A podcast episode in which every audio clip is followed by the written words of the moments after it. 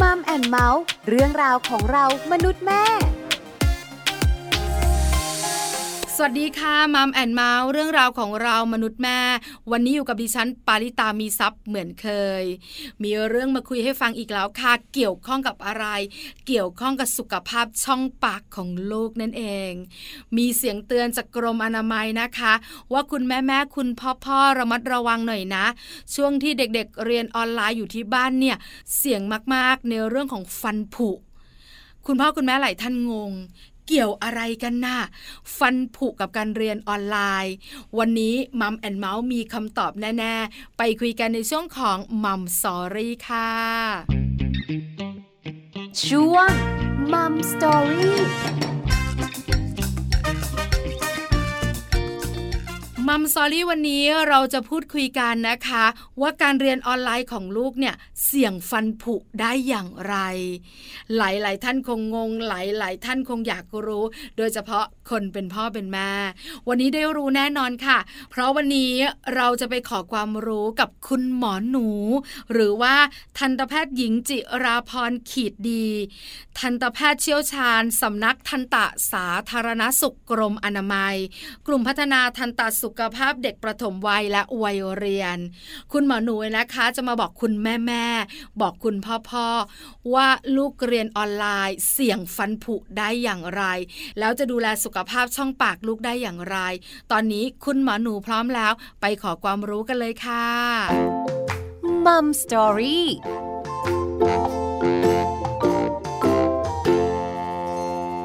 สวัสดีค่ะ คุณหมอหนูคะ ค่ะ สวัสดีค่ะแม่ปลาค่ะ วันนี้มัมแอนเมาส์ต้องขอความรู้คุณหมอแล้วล่ะ เกี่ยวข้องกับสุขภาพช่องปากของเจ้าตัวน้อย มีเสียงเตือนออกมาค่ะคุณหมอ จากกรมอนามัยบอกว่าช่วงที่เด็กๆเรียนออนไลน์เนี่ย เสี่ยงนะคุณแม่แม่เสี่ยงนะคุณพ่อพ่อที่ลูกจะฟันผุ หลายคนก็สงสัยเป็นไปได้ยังไงสาเหตุมาจากอะไรก็เลยเป็นที่มาของการคุยกันวันนี้และขอความรู้คุณหมอหนูด้วย เริ่มแบบนี้ค่ะคุณหมอคะฟันผุเนี่ยเกิดจากอะไรอะคะฟันผุจริง ๆ แล้วเนี่ยมันก็เกิดจากหลายสาเหตุเนาะหลายปัจจัยแต่ว่าปัจจัยหลักๆอะค่ะมันก็จะประกอบไปด้วย ในช่องปากของคนเราค่ะ มันก็จะมีเชื้อโรคอยู่นะคะ ก็จะเป็นเชื้อโรคที่อยู่ในช่องปากของเราปกตินี่แหละนะคะแต่ว่าเมื่อไหร่ที่เชื้อโรคเนี่ยมันเจอกับอาหารจำพวกคาร์โบไฮเดรตซึ่งก็จะเป็นพวกแป้งและน้ำตาลเนาะไอเชื้อโรคพวกเนี้ยมันก็ชอบเหมือนเราค่ะ มันก็คือจะย่อยพวกแป้งแล้วก็น้ำตาลเนี่ยออกมาเป็นกรดแบบนี้ค่ะ แล้วถ้าสมมุติว่าเราไม่สามารถที่จะกำจัดพวก อาหารของพวกจุลินทรีย์นี้ออกไปเนาะมันก็เหมือนกับว่ามันกินอาหารอยู่ตลอดเวลานะคะ จุลินทรีย์ในปากเรา มันก็จะย่อยไอ้พวกแป้งและน้ำตาลเนี่ยออกมาเป็นกรดตลอดเวลานะคะ แล้วกรดเนี่ยถ้ามันอยู่ในปากเรานานๆเข้าเราดูว่าฟันของเราจริง ๆ แล้วแข็งแรงใช่ไหมคะ ถ้าสมมติว่ามันมีกรดที่มันอยู่ตลอดเวลามันก็สามารถที่จะกัดกร่อนฟันของเราไปได้ทำให้เป็นรูผุอย่างเงี้ยค่ะ ตอนแรกอาจจะผุเล็ก ๆ แล้ว ถ้าเราไม่ทำความสะอาดดีๆ แล้วก็ยังมีพวกเชื้อโรคที่ยัง กินน้ำตาลแล้วก็ทำให้เกิดกรดอยู่อย่างต่อเนื่องเนี่ย ฟันมันก็จะผุมากขึ้นแล้วก็เป็นรูใหญ่ขึ้นค่ะ ก็จะทำให้เป็นฟันผุขึ้นมาได้ค่ะ ค่ะ แปลว่าจริง ๆ แล้วในช่องปากของเราเนี่ย มันมีเจ้าเชื้อโรค หรือที่เด็กๆเเขารู้จักกันว่าแมงกินฟันเนี่ย อยู่ในช่องปากของเราอยู่แล้วถูกไหมคะคุณหมอใช่ค่ะก็จะเป็นเชื้อโรคตัวเล็กๆ ที่อยู่ในช่องปากเราเนาะเราไม่สามารถมองเห็นได้ด้วยตาเปล่านะคะ ต้องส่องผ่านกล้องจุลทรรศน์ถึงจะเห็นนะคะไอเชื้อโรคพวกนี้มันก็จะชอบกินน้ำตาลอย่างเงี้ยค่ะ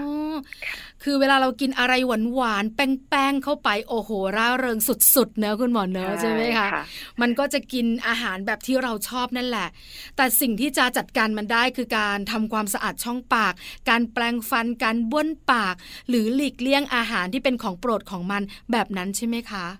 ใช่แล้วค่ะคุณแม่ปลาค่ะใช่ค่ะค่ะ เพราะฉะนั้นเนี่ยฟันผุเนี่ยมันเกิดจากสาเหตุนี้ คุณแม่แม่หลาย ๆ ท่านอาจจะทราบ แต่วันนี้เนี่ยเรานั่งคุยกันและให้ความรู้แบบชัดเจนมากยิ่งขึ้นจากคุณหมอ คราวนี้มาถึงประเด็นสำคัญที่มีเสียงเตือนมาจากกรมอนามัย เกี่ยวข้องกับเรื่องของเจ้าตัวน้อยเรียนออนไลน์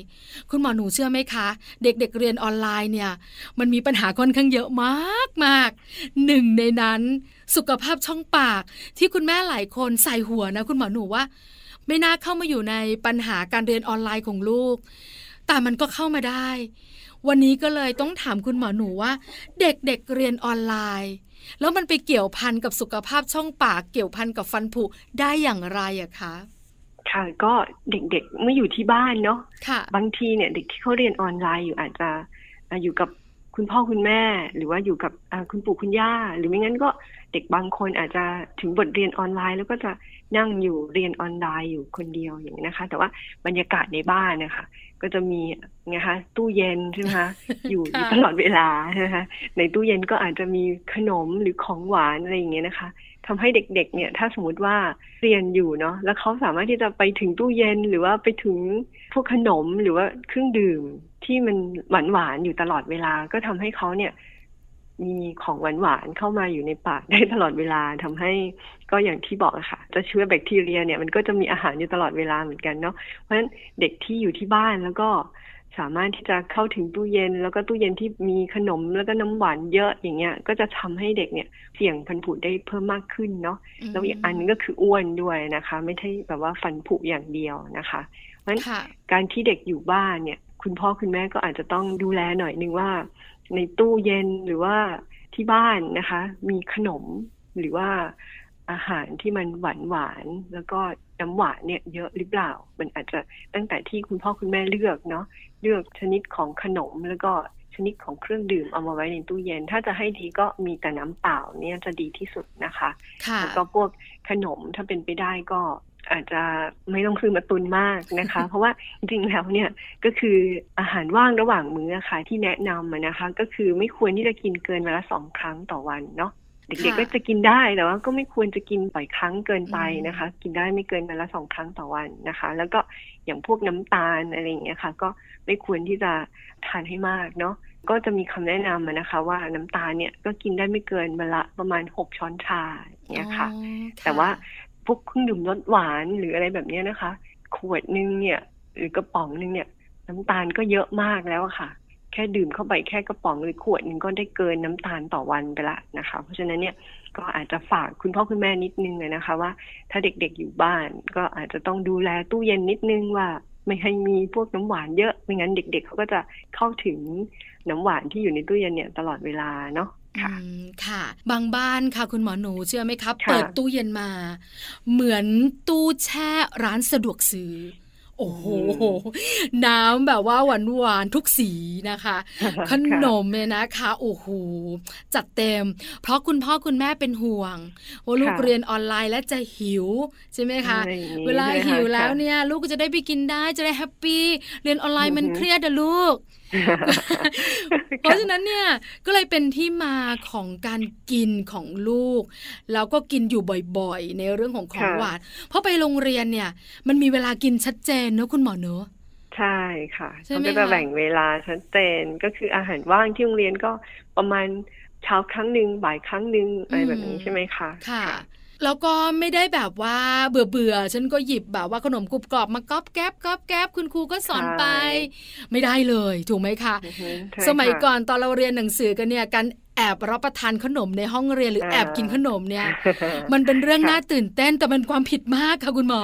ใช่ไหมคะใช่ค่ะ แต่การเรียนออนไลน์ปัจจุบันนี้การกินขนม พร้อมกับการดูคลิปวิดีโอในเด็กเล็กกันนะคะ เด็กประถมต้นหรือเด็กอนุบาลเนี่ยมันเป็นเรื่องธรรมดาไปซะละ มีการพอส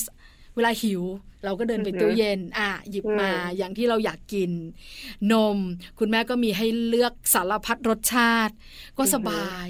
มันก็เลยเป็นที่มาของความเสี่ยงที่ลูกของเราจะฟันผุแต่คุณแม่แม่เนี่ยก็สงสารลูกค่ะคุณหมอคะลูกเรียนออนไลน์แบบเฉาๆ แล้วก็แบบเครียด เพราะฉะนั้นเนี่ยของหวานเนี่ยมันช่วยได้ แล้วถ้าแบบนี้เนี่ยคุณแม่จะทำอย่างไรล่ะคะ ให้ลูกดื่มน้ำเปล่าอย่างแบบที่คุณหมอแนะนำมันก็ดูแบบฉันใจร้ายกับลูกจริงเลยอะเปิดตู้เย็นมาแม่มีแต่น้ำเปล่าโอ้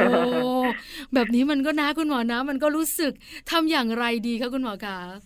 ค่ะก็อย่างที่ว่านะคะสมมติจะให้ลูกทานอย่างนี้นะคะ ก็ระหว่างมื้อเนี่ยก็ไม่ควรจะเกินสองครั้งเนาะอาเช้าครั้งหนึ่งอย่างนี้นะคะบ่ายครั้งหนึ่งแต่ทีเนี้ยชนิดของขนมหรือว่าเครื่องดื่มที่เลือกมาอย่างเงี้ยค่ะ อาจจะต้องมีการเลือกหน่อยนึงนะคะ ก็คืออาจจะเลือก เครื่องดื่มที่มีน้ำตาลไม่เยอะอย่างเงี้ยนะคะ เดี๋ยวนี้ทางกรมอนามัยอะค่ะร่วมกับทางเน็กเทคนะคะ มีเครื่องมือที่ช่วยในการที่จะเลือกผลิตภัณฑ์ให้กับคุณแม่ๆนะคะ ชื่อแอปพลิเคชัน Food Choice นะคะ คุณแม่สามารถที่จะไปเสิร์ชหาได้ใน App Store หรือว่า Play Store เนาะค่ะก็คือพิมพ์คำว่า food choice เป็นภาษาอังกฤษนะคะ เป็นภาษาอังกฤษก็จะขึ้นมาเป็นแอปพลิเคชันอันนึง ซึ่งแอปพลิเคชันอันเนี้ยมันจะมีประโยชน์ก็คือว่า ถ้าเราติดตั้งแอปพลิเคชันอันเนี้ยในมือถือแล้วเนี่ย เวลาเราไปเลือกซื้อนะคะ บางทีคุณแม่อาจไม่รู้ว่า เอ๊ะฉลากที่มันแปะอยู่เนี่ยแล้วมันมีความหมายว่ายังไงน้ำตาลมันจะมากจะน้อยแค่ไหนอย่างเงี้ยค่ะค่ะเราใช้แอปพลิเคชันอันเนี้ยส่องไปที่บาร์โค้ดนะคะที่มันเป็นแถบบนผลิตภัณฑ์นะคะค่ะแล้วเขาก็จะขึ้นมาว่าผลิตภัณฑ์ชนิดเนี้ยเครื่องดื่มชนิดหรือขนมชนิดนี้เนี่ยมีน้ำตาลเท่าไหรอย่างเงี้ยนะคะ จะเป็นอ๋อสีให้เห็นอย่างเงี้ยค่ะค่ะแม่ปลา เป็นสีเขียวสีเหลืองสีแดงอย่างเงี้ยนะคะ ถ้าเป็นสีแดงก็แสดงว่าน้ำตาลเนี่ย เยอะมากกว่าหกเปอร์เซ็นอย่างเงี้ยนะคะ ก็จะเป็นสีแดง แล้วก็เขาก็มีเหมือนกับผลิตภัณฑ์แนะนำด้วยว่า เอ๊ะถ้าสมมติว่าเราอ่าไปส่องที่ผลิตภัณฑ์อันนึงแล้วเนี่ย น้ำตาลเยอะเป็นสีแดงมากเขาก็จะแนะนำว่ามาเลือกผลิตภัณฑ์อีกชนิดหนึ่งไหมที่น้ำตาลน้อยกว่า อย่างเงี้ยค่ะ ก็จะเป็นทางเลือกให้กับคุณแม่ได้ได้เลือกผลิตภัณฑ์ที่หวานน้อยอย่างเงี้ยค่ะ ค่ะ ดีค่ะจังเลยเนาะเดี๋ยวนี้ต้องยอมรับนะคะ คุณหมอหนูว่าเทคโนโลยีเนี่ยช่วยเราได้เยอะในเรื่องต่างๆ ในการดำเนินชีวิตนะคะ แล้วอย่างที่คุณหมอบอกเมื่อสักครู่นี้ก็คือ เรื่องของการสำรวจหรือเป็นความรู้สำหรับเราว่าผลิตภัณฑ์แต่ละอย่างมีน้ำตาลมากน้อยขนาดไหน ที่สำคัญชอบจัง ถึงตัวนี้จะเยอะคุณแม่ก็แบบมึนๆงงๆ แล้วฉันทำยังไงต่อล่ะ ฉันไปต่อค่ะไม่ถูก ก็มีตัวเลือกให้เราด้วย ว่าค่ะเราควรจะเลือกแบบไหนนะคะ คุณแม่ก็ค่ะสามารถติดตั้งได้เลยเป็นแอปพลิเคชัน เป็นตัวช่วยของคุณแม่ๆได้ เพื่อดูแลสุขภาพลูก และดูแลสุขภาพคนในครอบครัวนะคุณหมอโนอะใช่ค่ะคุณแม่ปลาค่ะ ดีจังเลยนะคะ แต่ปัญหาต่อมาก็คือเรื่องของขนมกรุบกรอบ เรื่องของการเลือกขนมอย่างเงี้ยหลายคนบอกว่าขนมส่วนใหญ่มันต้องหวาน บางคนเนี่ยขนมเค้กเบเกอรี่แบบเนี้ยของโปรดลูกๆ ถ้าไม่ให้ลูกกินค่ะคุณหมอขาเดี๋ยวลูกจะเครียด กินได้มากน้อยขนาดไหนคะ ในเรื่องของขนมเนาะมันก็ถือว่าเป็นของว่างนะคะ ก็คือจะเป็นเรื่องของความถี่นะคะ แล้วก็ในเรื่องของปริมาณด้วยเนาะความถี่เมื่อกี้เราบอกไปแล้วว่าไม่ควรที่จะกินเกินวันละสองครั้งอย่างนี้ยนะคะค่ะถ้าเป็นอาหารว่าง แต่ในเรื่องของปริมาณเนี่ยในส่วนของ อันเนี้ยก็จะเป็นเรื่องของความอ้วนละนะคะ ก็ไม่ควรที่จะกินเยอะเกิน มันจะเป็นตัวเลขก็คืออาหารว่างต่อมื้อเนี่ย ก็ไม่ควรที่จะเกิน 200 กิโลแคลอรี่ ซึ่งมันก็เข้าใจยากเนาะว่ามันเท่าไหร่ละ200กิโลใช่แคลถูอกรี่ต้องใช่ไหมค่ะคะค่ะ ก็ยากอีกเหมือนกันนะคะ แต่ที่เนี้ยไอฟู้ดชอยส์เนี่ยค่ะแอปเนี่ยมันก็ช่วยเราได้เนาะแต่ตอนเนี้ยที่เขาทำเนี่ย ผลิตภัณฑ์มันยังไม่เยอะ มันจะครอบคลุมแค่ขนมที่มันเป็นขนมถุงกรุบกรอบอะค่ะ ค่ะคุณแม่ปลา ซึ่งอันเนี้ยก็สามารถที่ส่องขนมถุงกรุบกรอบพวกนี้ได้ ก็จะมีปริมาณแคลอรี่ขึ้นมาให้เนาะ แต่ทีเนี้ยเขาก็จะทำให้เราง่ายขึ้นก็คือ จะเป็นสีเขียวเหลืองแดงอีกเหมือนกันนะคะอ๋อถ้าอันไหนที่มันเกินมากกว่า 200 กิโลแคลอรี่มันก็จะกลายเป็นสีแดงแบบเนี้ยค่ะ แล้วก็อันที่มันมีพลังงานน้อยๆก็จะเป็นสีเหลืองหรือว่าเป็นสีเขียวอย่างเงี้ย คุณแม่ก็อาจจะเอามาเลือกผลิตภัณฑ์ในการที่จะซื้อเข้าบ้านได้นะคะอืมอันเนี้ยมันยังไม่ครอบคลุมพวกขนมเค้กบิสกิตนี่น่าจะได้แล้วนะคะ ขนมกรุบกรอบเนี่ยได้แล้ว เค้กอะไรเงี้ยยังยังไม่ครอบคลุมนะคะค่ะการเลือกถ้าจะเลือกขนมให้กับน้องๆอย่างเงี้ยค่ะ ก็อาจจะใช้ฟู้ดชอยส์ที่ได้อีกเหมือนกันนะคะ ในการเลือกค่ะคุณแม่ปลาค่ะ ขนมเนี่ยนะคะ หลายคนบอกกินค่ะแล้วอ้วน แต่ขนมก็ส่งผลให้ลูกของเราฟันผุได้ด้วยใช่ไหมคะ คุณหมอคะใช่ค่ะใช่ค่ะ เพราะว่าเวลาเรากินขนมไปแล้วเนี่ย มันจะเปลี่ยนจากตัวแป้งเป็นน้ำตาล แล้วใช่ค่ะแมงกินฟันหรือว่าเจ้าเชื้อโรคมันก็จะมีความสุขเหมือนเรากินอะไรหวานค่ะๆโอ้แล้วก็ขนมที่มันเสี่ยงต่อการเกิดโรคฟันผุมากที่สุดเนี่ยนะคะ ก็จะเป็นพวกขนมที่มันหวานแล้วก็เหนียวติดฟันเนาะ ละลายช้าๆนะคะ อย่างเช่นพวกลูกอมอย่างนี้นะคะอืมันหวานใช่ไหมคะค่ะแล้วก็มันละลายในปากช้า มันทำให้ระยะเวลาของมันที่มันอยู่ในปากทำให้ปากเราเนี่ยมีน้ำตาลเนี่ยนานใช่ไหมคะไอเจ้าแบคทีเรียเนี่ยก็มีเวลาในการกินอาหารของมันนานขึ้นเหมือนกันทำให้มีกรดอยู่ในปากเรา แล้วก็ในลักษณะของขนมอีกอันนึงก็คือพวกอะไรล่ะโต วกช็อกโกแลตเนี่ยเด็กๆชอบมากเลยเนาะค่ะแต่ว่ามันก็คือจะเป็นพวกที่มันติดฟันอย่างเงี้ยค่ะทำความสะอาดได้ยากเนาะถ้าเรากินเข้าไปแล้วเนี่ย เกิดมีเศษพวกช็อกโกแลตเล็ก ๆ ที่มันติดอยู่ตามหลุมร่องฟันอย่างเงี้ยนะคะ มันก็จะเป็นอาหารอันโอชาของแบคทีเรียเนี่ยได้ตลอดเลยนะคะอืมแบคทีเรียมันก็จะใช้ไอ้พวกช็อกโกแลตที่มันติดฟันเนี่ยมันก็กินของมันไปเรื่อยๆทำให้มันมีกรดอยู่ในช่องปากเราเรื่อยๆและไหลมาทีละน้อยทีละน้อย แล้วก็ ทำลายฟันเราไปอย่างเงี้ยค่ะ เวลาเราเลือกก็อาจจะหลีกเลี่ยงพวกขนมที่มีลักษณะเป็นขนมที่หวานมาก ๆ แล้วก็ดูแล้วมันจะเหนียวเวลากินไปแล้วติดฟันนี่ก็ควรจะหลีกเลี่ยงอย่างนี้นะคะ ค่ะ คุณหมอคะตอนที่เด็กๆไปโรงเรียนกันเนี่ย ตอนเช้าก็ต้องแปรงฟันก่อนที่จะไปโรงเรียน ก่อนนอนก็ต้องแปรงฟัน เพียงพอแล้วสำหรับการดูแลสุขภาพช่องปาก เพราะว่าเรามักจะได้ยินว่าแปรงฟันอย่างน้อยวันละสองครั้ง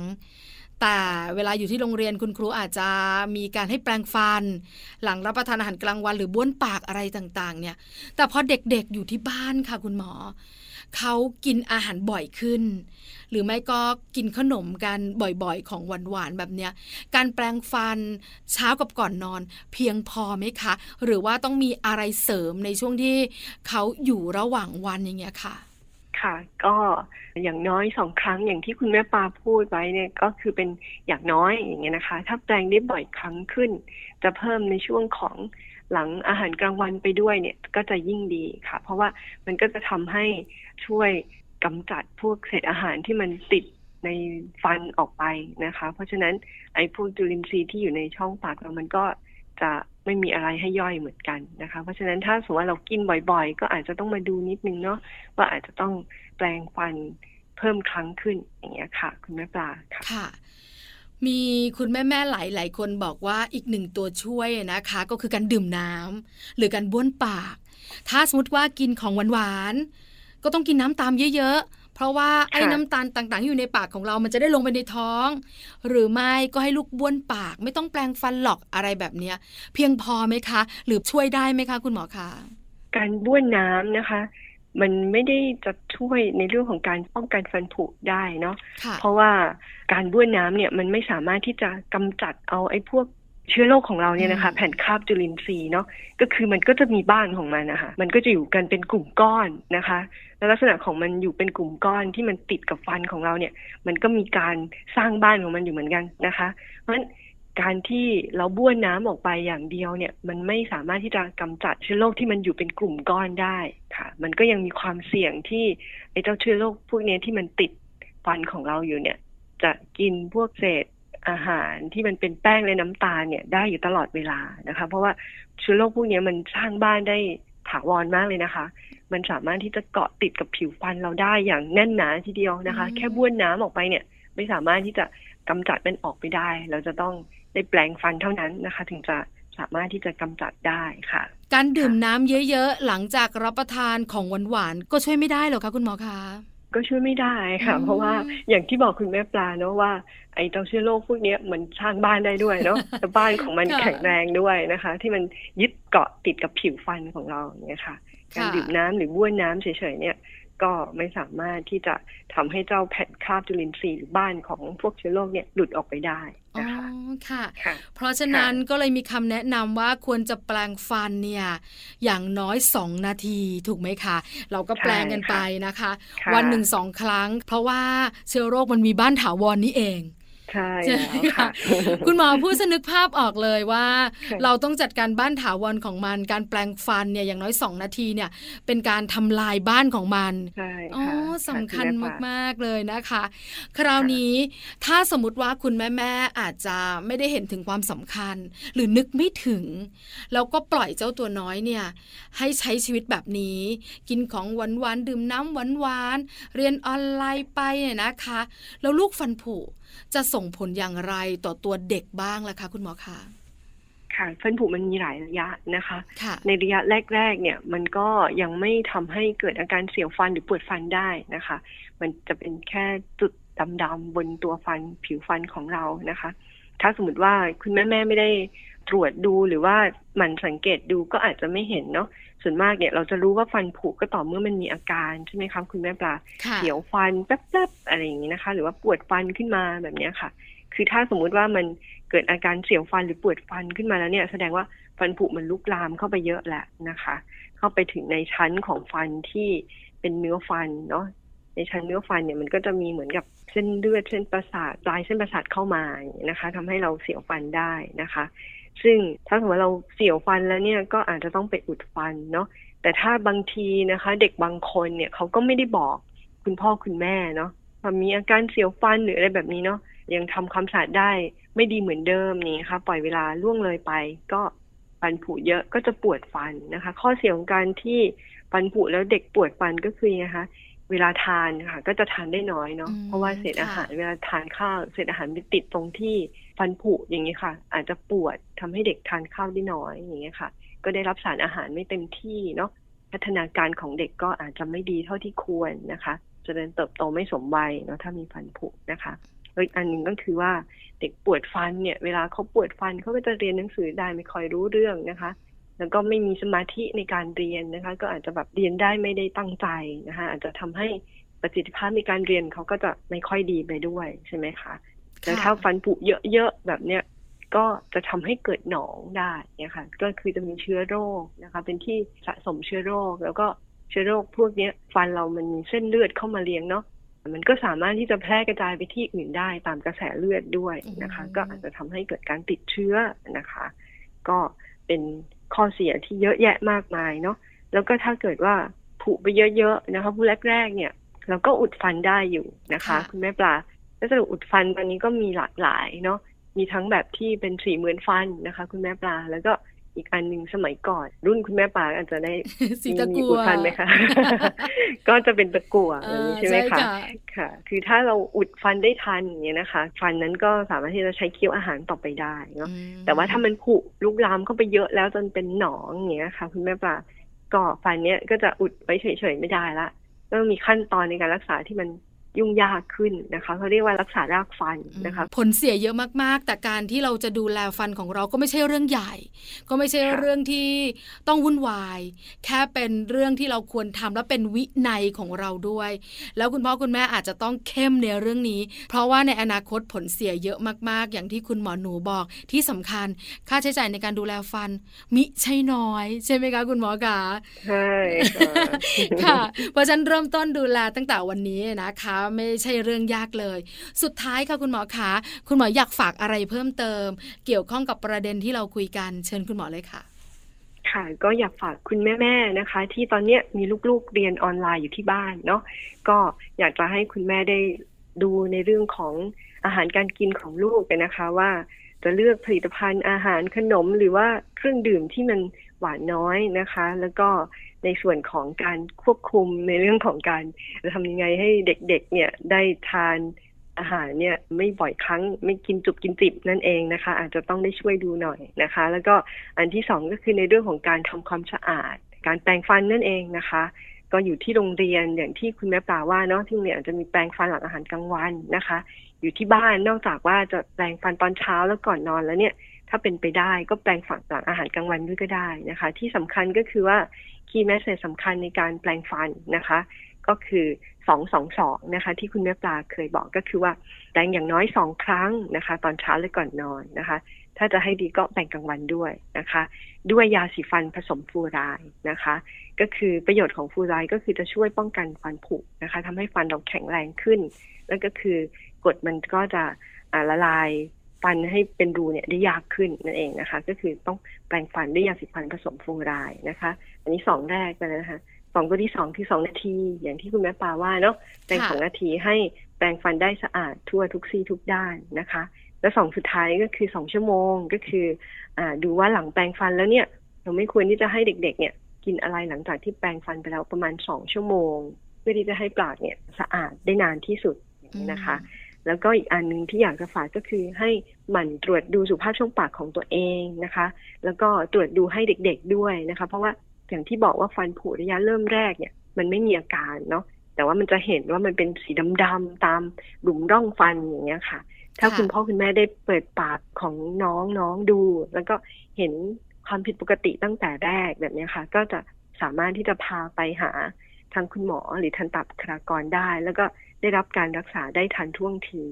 นะคะ ก็ควรที่จะตรวจดูสุขภาพช่องปากของตัวเองเนาะหรือไม่งั้นก็อาจจะไปพบ ทันตบุคลากรอย่างน้อยก็ปีละหนึ่งครั้งอย่างเงี้ยค่ะค่ะถ้าทำได้ครบประมาณเนี้ยก็เชื่อว่าสุขภาพช่องปาก แล้วก็ฟันของน้องๆเนี่ย น่าจะแข็งแรงแล้วก็ยิ้มได้สดใสค่ะ ค่ะ วันนี้มัมแอนเมาส์ต้องขอบพระคุณคุณหมอหนูมากๆนะคะสำหรับความรู้และคำแนะนำดีๆ ขอบพระคุณค่ะ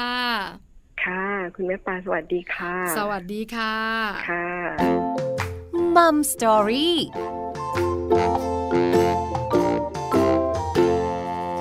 อบพระคุณคุณหมอหนูมากๆค่ะ ทันตแพทย์หญิงจิราพรขีดดี ทันตแพทย์เชี่ยวชาญสำนักทันตสาธารณสุขกรมอนามัย กลุ่มพัฒนาทันตสุขภาพเด็กประถมวัยและวัยเรียน มาให้ความรู้กับคุณพ่อคุณแม่ มาบอกสิ่งที่คุณแม่สงสัยกันนะคะว่าลูกของเราเรียนออนไลน์อยู่บ้าน เสี่ยงฟันผุได้อย่างไร จะมีปัญหาสุขภาพช่องปากแบบไหนได้บ้าง ได้ความรู้ได้รับคำแนะนำกันแล้ว อย่าลืมนะคะ ดูแลสุขภาพช่องปากเจ้าตัวน้อยด้วยค่ะ